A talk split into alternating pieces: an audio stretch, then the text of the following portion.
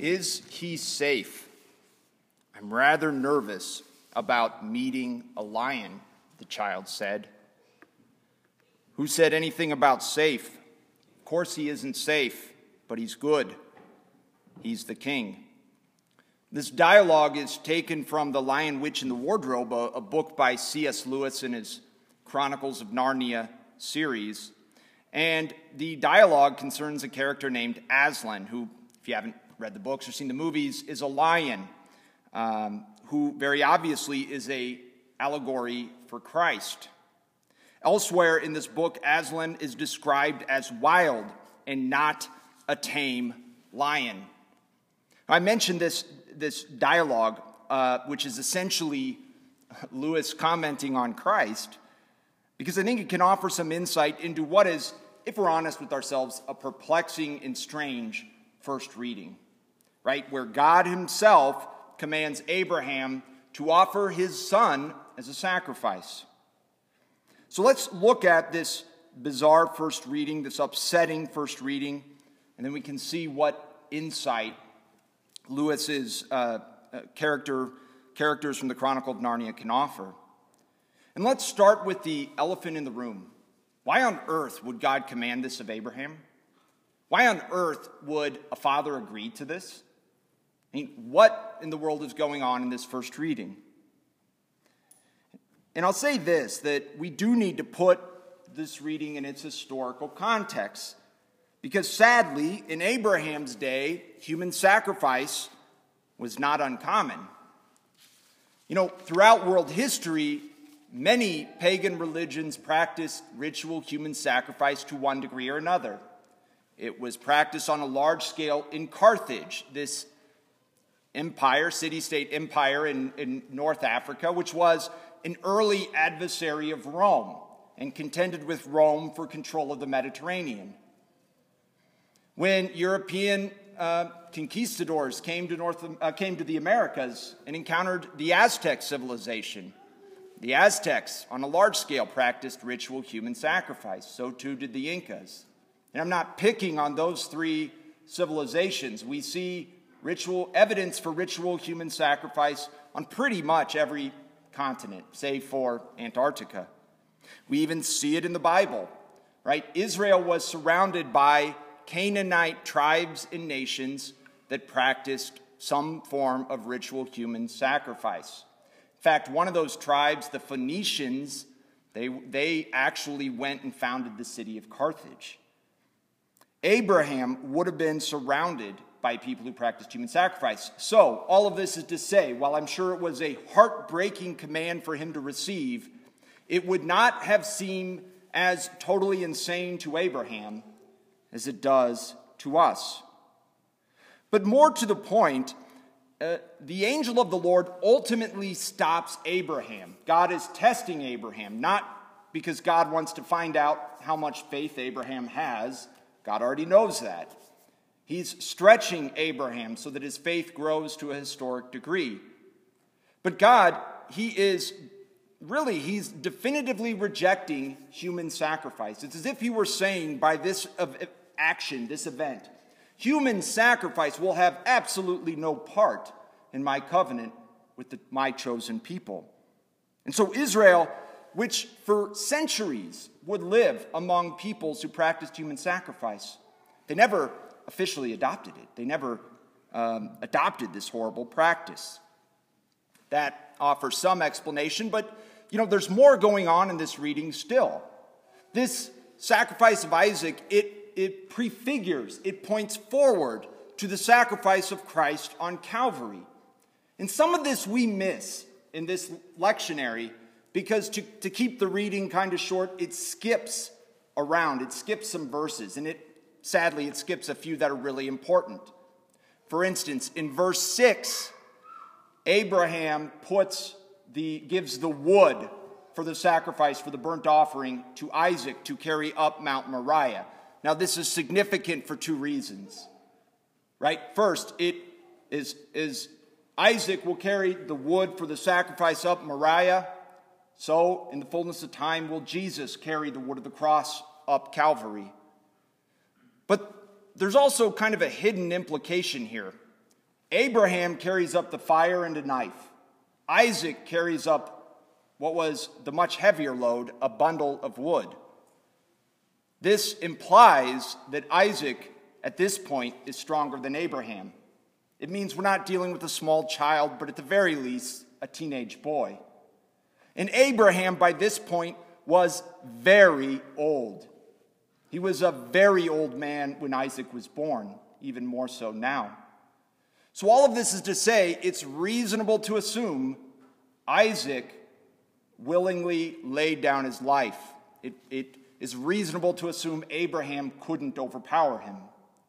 Why is that significant? Well, just as Isaac most likely willingly laid down his life, so too Jesus did the same. You know, he tells us, No one takes my life from me, but I lay it down of my own accord.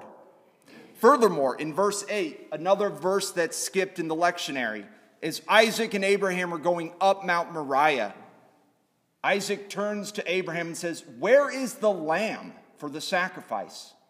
And Abraham prophetically responds, God himself will provide the lamb for the sacrifice.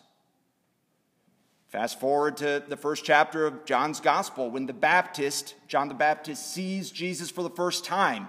He says, Behold the Lamb of God. Behold him who takes away the sins of the world.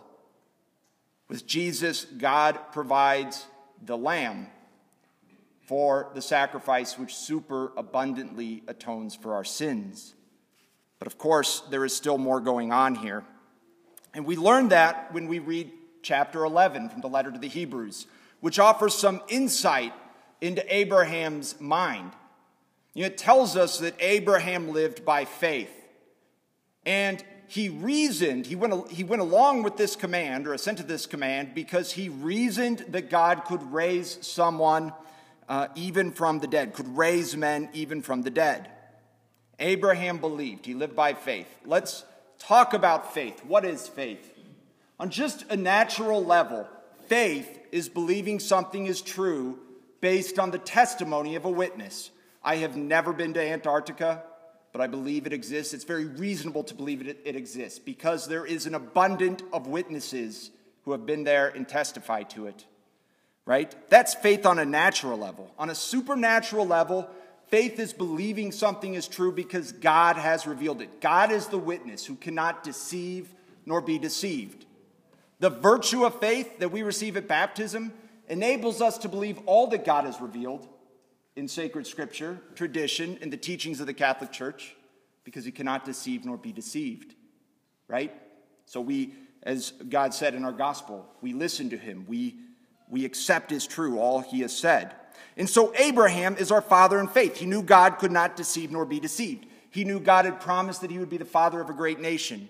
God miraculously, when he was as so old he was as good as dead, as Hebrews puts it, God gave him his only child, Isaac, the only child through whom this promise could be fulfilled. And then God asked for that child back.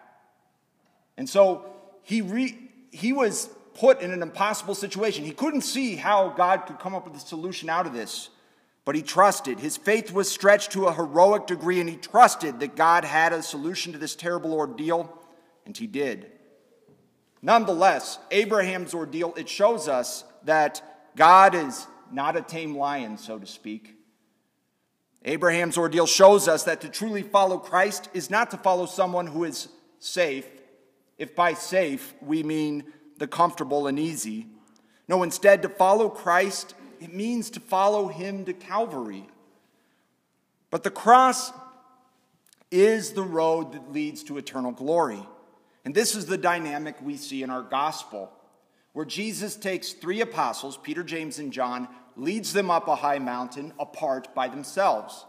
And right here, this idea of climbing a mountain, it is something of an image for carrying our cross, right? Because we're leaving what's familiar, what's below, and we're engaging in an arduous upward climb, a climb that gets harder the higher we get as the air thins out and the terrain gets rougher, right? But uh, and, and so this is this is what it means to carry the cross. To follow Christ means to leave behind what is familiar, right? Means to leave behind the spirit of the world. To live by faith as Abraham did, leaving behind um, the spirit of the world, believing all that God has revealed to be true because he cannot deceive nor be deceived. Look, in our age of unbelief, that is something of a cross to carry. In our cynical, uh, in our skeptical age, to truly live by faith means we'll face, to some degree, hostility, maybe ridicule or mockery, maybe even rejection. And, you know, it's easy to say, oh, the world ridicules faith, society rejects faith, those who live by faith. It's a lot harder when perhaps, maybe, it's among friends or family that we face that ridicule, that rejection. Yes, climbing the mountain, yes, carrying the cross is hard. However, the other thing our gospel shows us is that once we reach the peak all difficulties are forgotten, for we behold a truly awesome sight. Right? When our gospel, when the three apostles get to the peak, Jesus is transfigured before them. His divine glory is unveiled momentarily. And he unveils his divine glory to share the simple truth that the passion leads to the glory of the resurrection. The passion Christ will very soon undergo will lead to the resurrection. The transfiguration, it's an anticipation of Christ's glorification at his resurrection, and it's a consolation for us as we carry our cross. For it gives us a glimpse of what lies at the top of the mountain, at the end of the arduous climb that is carrying the cross. Eternal life, where we will see God as he is in himself unveiled, and in seeing him, we will be completely filled, satisfied, happy and joyful beyond expression. So let us, like Abraham, live by faith, even if it means rejection by the world. Yes, Christ is not a tame lion, nor does he promise a safe and easy road. But let us follow him to the cross nonetheless, for the cross is the road that leads to eternal life.